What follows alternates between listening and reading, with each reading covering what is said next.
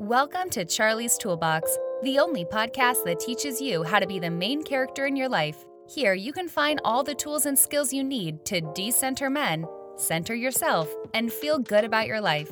Here's your host, researcher, observer, and marketer, Charlie Taylor.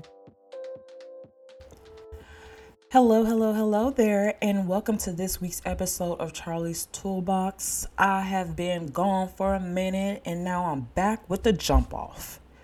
So, some updates. I will have to apologize to you guys because it has been a long delay. But on the other hand, I was extremely burnt out. I was sick. I was working through the passing of a loved one.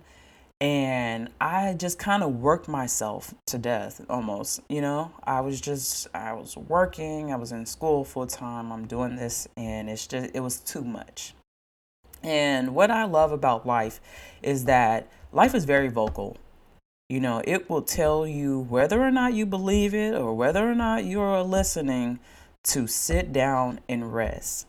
So that is what I've been doing. I've been resting my mind, my body, and my spirit. And I just let that speak. You know, once it told me, okay, yeah, I have the energy, I'm ready, then that's when I started to work on these podcasts. So, you know, forgive me, but at the same time, understand that I needed the rest. So we're going to stick with the same format as before. Some new music that has been keeping my spirit really happy and fun. I'm currently bumping this song called Side Nigga Anthem, and it's the B remix by Vegas Made Chris, and the S is a money sign and it's an exclamation mark afterwards. I heard the song on TikTok, and it's just a super like wavy, groovy song, and it has a good topic. I mean, who doesn't like a side nigga? So enjoy it. Let me know what you think.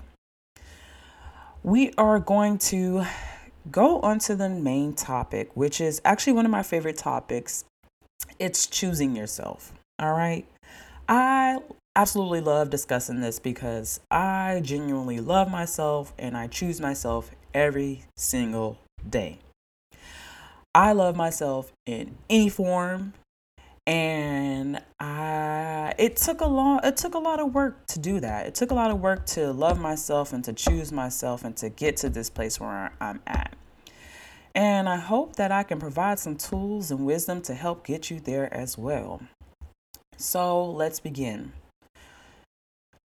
I always love to start with your childhood because that's primarily where all your problems are.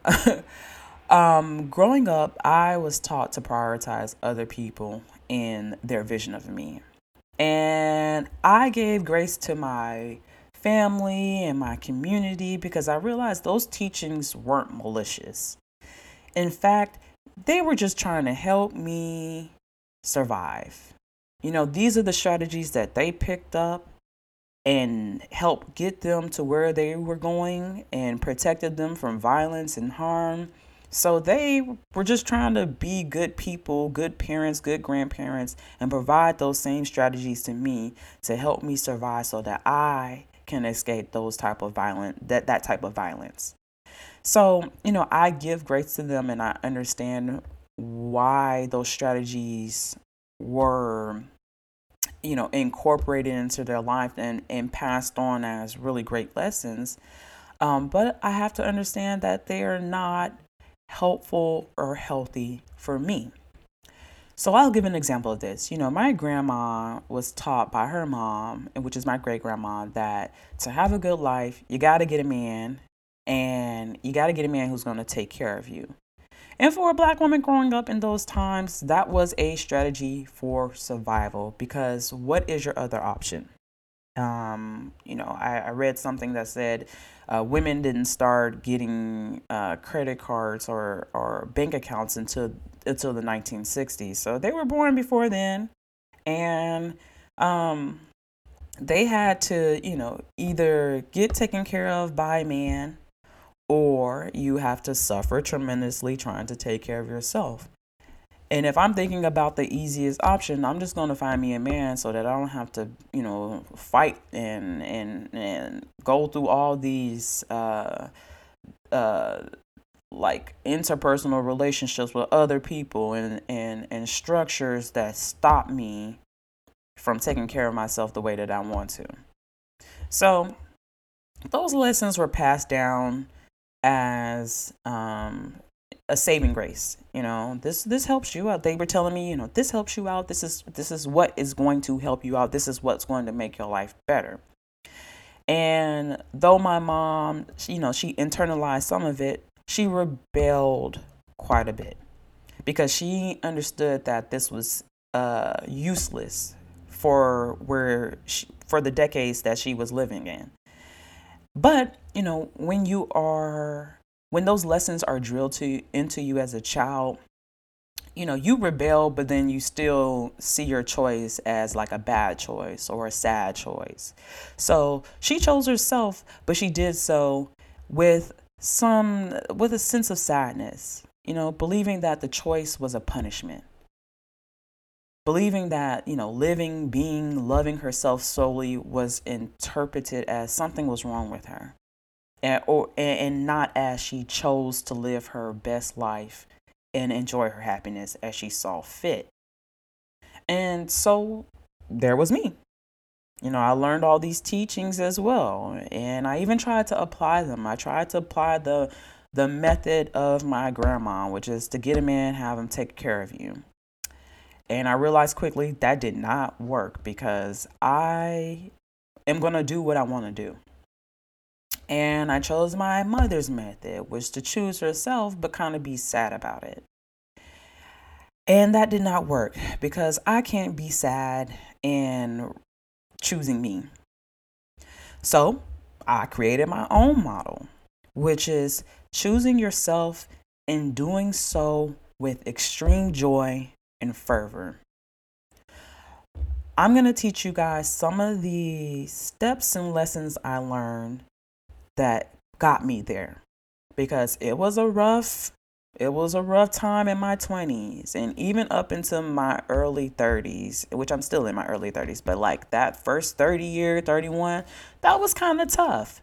That was a tough time because, you know, I didn't understand fully, you know, I was in the process, but I didn't understand fully what that choice meant. So let's start with step one.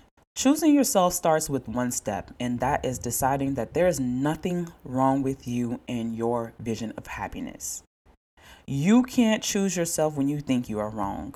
When you think you are wrong, you do things like hide your needs. You shy away from your pain. You pretend to be comfortable with something you are not, and you are constantly embarrassed by you. You know, you hide. You know, things that may bother you, you don't say anything because you don't want to look a certain way because you think how you are is wrong. When you think you are wrong, you critique yourself into oblivion and you believe that anyone's assessment of you is right. You always replace your opinion of yourself with their opinion of you. You do things like place others on pedestals, and you start to believe that everything you are will never be enough. But who they are, in their opinion, is what's going to make you better. You know, being like them is going to make you better. Taking in their critiques is going to make you better. And that's untrue. Viewing yourself as a problem is not choosing you. It is you deciding that someone else's vision of you is the right way. Because a person is not born to believe they are a problem. You know, that is a vision that was given to them given to you by someone else. And that's the vision that you are internalizing. And when you start to internalize that, you go and grab onto any opinion that is not yours. And you think, oh, this is the right way. This is going to make me better. This is, you know, I'm so wrong as I am. So you have to decide that you are not wrong. You can be exactly who you want to be. as you are and cultivate a community that accepts that, that loves that, that nurtures that. After you decide that you're not wrong, which is a huge step to take, you will do things a little bit better. And one of those things is you will honor yourself better. If you don't like someone, you won't analyze it. You will take yourself away from them. If you aren't comfortable in a place, you won't analyze why and, you know, it's a child. Blah, blah, blah. No, you will find a space that celebrates you. You will choose to honor yourself and your vision. And that leads me to step 2. Choosing yourself requires you to decide on your vision. What do you want for you?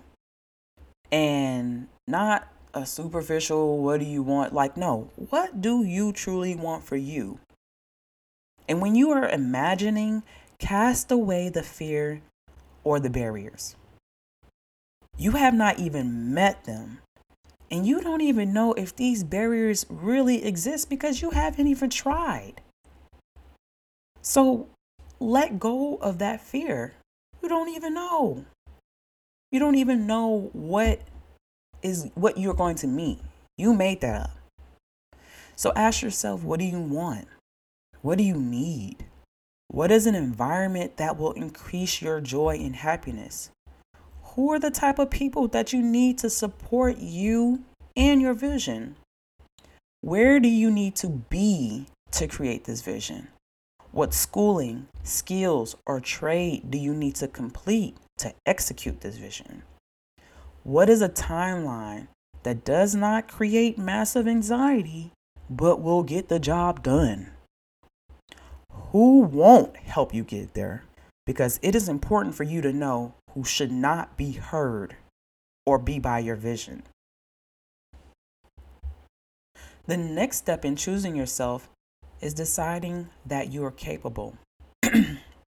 Now, this portion is harder than it seems. Honestly, all the steps are hard. I'm not going to lie to you. Because you may have met many people who have drilled in your head that you can't do something. And sometimes you believe them. Sometimes you believe them unbeknownst to you. And, you know, you just know that when you try to start, you can't because you fear the process or you fear the results. But you have to know you are capable, and that comes with confidence. So, you know, when you are working on your capacity and you're working on your confidence, therapy is a great place that will help you build that skill. If you're not in therapy, take those free tools. Look at YouTube. Look at TikTok. Do so with discretion because sometimes, you know, some of the stuff doesn't make sense. But you know what would resonate with you and what doesn't. There are a plethora of free tools that will help you work towards feeling confident. And I'm going to share a strategy that I use, and it's as follows. I review my life, and I point out my contradictions. A person who is incapable would not be where I'm at right now. That's it's tension in that thought. I can't be where I'm at if I wasn't capable. It would be impossible to pull off the task that I pulled off if I were truly incapable my whole life. I review my friends. Would my friends be my friends if I were incapable? Would they hang around me, pour into me, and support me if they thought I was incompetent, helpless, or powerless? And I know my friends, and they don't waste time. They would not do that. So if you can't believe in yourself from your perspective, try believing yourself from theirs. Why on earth would they be friends with a helpless person? Finally, this is another strategy that I love. I believe that I will get there. And I know. It is easier said than done. But I have this faith that if I don't give up, I will always meet my goal. Now, it doesn't matter how long it takes. It doesn't matter how hard it is. If I never give up on that goal or vision, I will always get there because I have faith in my work. If I don't have faith in me, I can have faith in my work. And a lot of you girls are career gals. So you got your career. You know how to work. Use that same working strategy and apply that to your vision of your life and yourself. Deciding you are capable and also deciding you're capable of feeling good while executing your vision is the next step. So we tend to make a mountain out of a molehill when it comes to executing our vision. We think it is going to be excruciating because all of the artists we ever loved describe the creation process as hard, long, arduous, and unpleasant. Creating does not have to be an unpleasant experience. Because like your vision and your dream, you have control over it. If you get burnt out, you can step back. If you don't like the process, you can question whether you really want to do what you are doing. If it is hard, what can make it pleasant? Can you start at a time that is better for you? Can you create a working environment that is fun and inspiring? Can you partner with someone and carve out time to focus? For example, I love writing. I hate writing in silence.